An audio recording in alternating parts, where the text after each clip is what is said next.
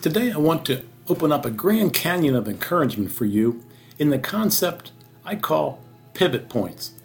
Now, let me explain how I'm using the term pivot points.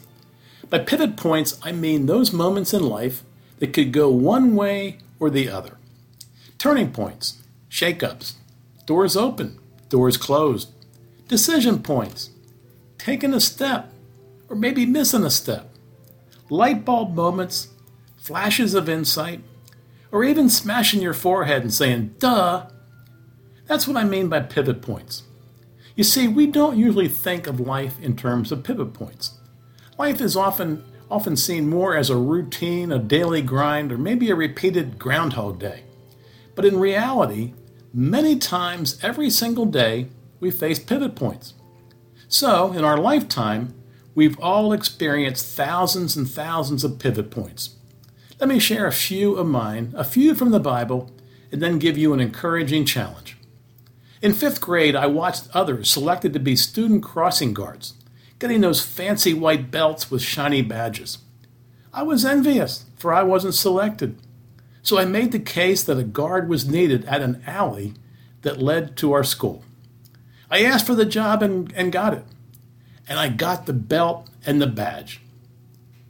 I also applied for a full Air Force scholarship to attend Grove City College, and I got it. Now, after passing my flight evaluation to be a C 130 aircraft commander, I partied so hearty that the next day I couldn't get off the couch to play with my kids. My eyes were open to my idiotic, selfish behavior, so I quit drinking for about 15 years.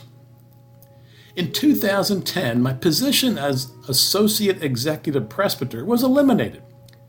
After weeks of processing that crushing news, I was called to be the pastor of West Grove Presbyterian Church, a call I just loved. Now, these are only a few pivot points for me, but there are literally thousands of these in my life and thousands in yours. Now, let's turn to some biblical pivot points. God told Abraham that he'd be blessed with as many offspring as the stars in the sky. Abraham believed God, which created a faith filled trajectory in his life. When Solomon was made king of Israel, God told him to ask for whatever he wanted. What a pivot point that was. He asked for wisdom and knowledge to lead. God gave him that, plus more wealth than could be imagined. Well, then, of course, there's the prodigal son, the one who wasted his inheritance in wild living. His pivot point came in a mucky, yucky pig trough, and it simply says he came to his senses. He could have been stuck there for life, but he came to his senses and was warmly welcomed home. When Saul was on the road to, kill, to, to Damascus to kill more Christians, he was blinded by the light of Jesus Christ. He was changed in an instant, pivoted, and became zealous to spread the good news about God's love in Jesus Christ. Oh, I could, I could go on and on and on. Read it and be amazed at real lives, experiencing pivot points like your own. Lastly, the life of Jesus. Facing pivot points daily, Jesus broke rule after rule after rule to love and heal people. He crossed cultural, religious boundaries to love sinners, love tax collectors, love broken women, love lepers, and love the demon possessed. Jesus pivoted to say absolutely nothing when accused of crimes punishable by death. Jesus pivoted every time to love unconditionally. And Jesus even pivoted to forgive his murderers while hanging on the cross.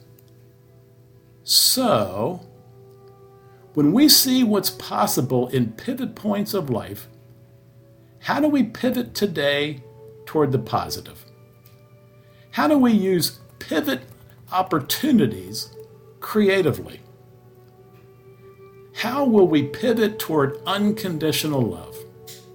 Hey, listen, your adventure and encouragement is about to take a light year leap solely based on your response to this pivotal point in your life. Have an amazing week.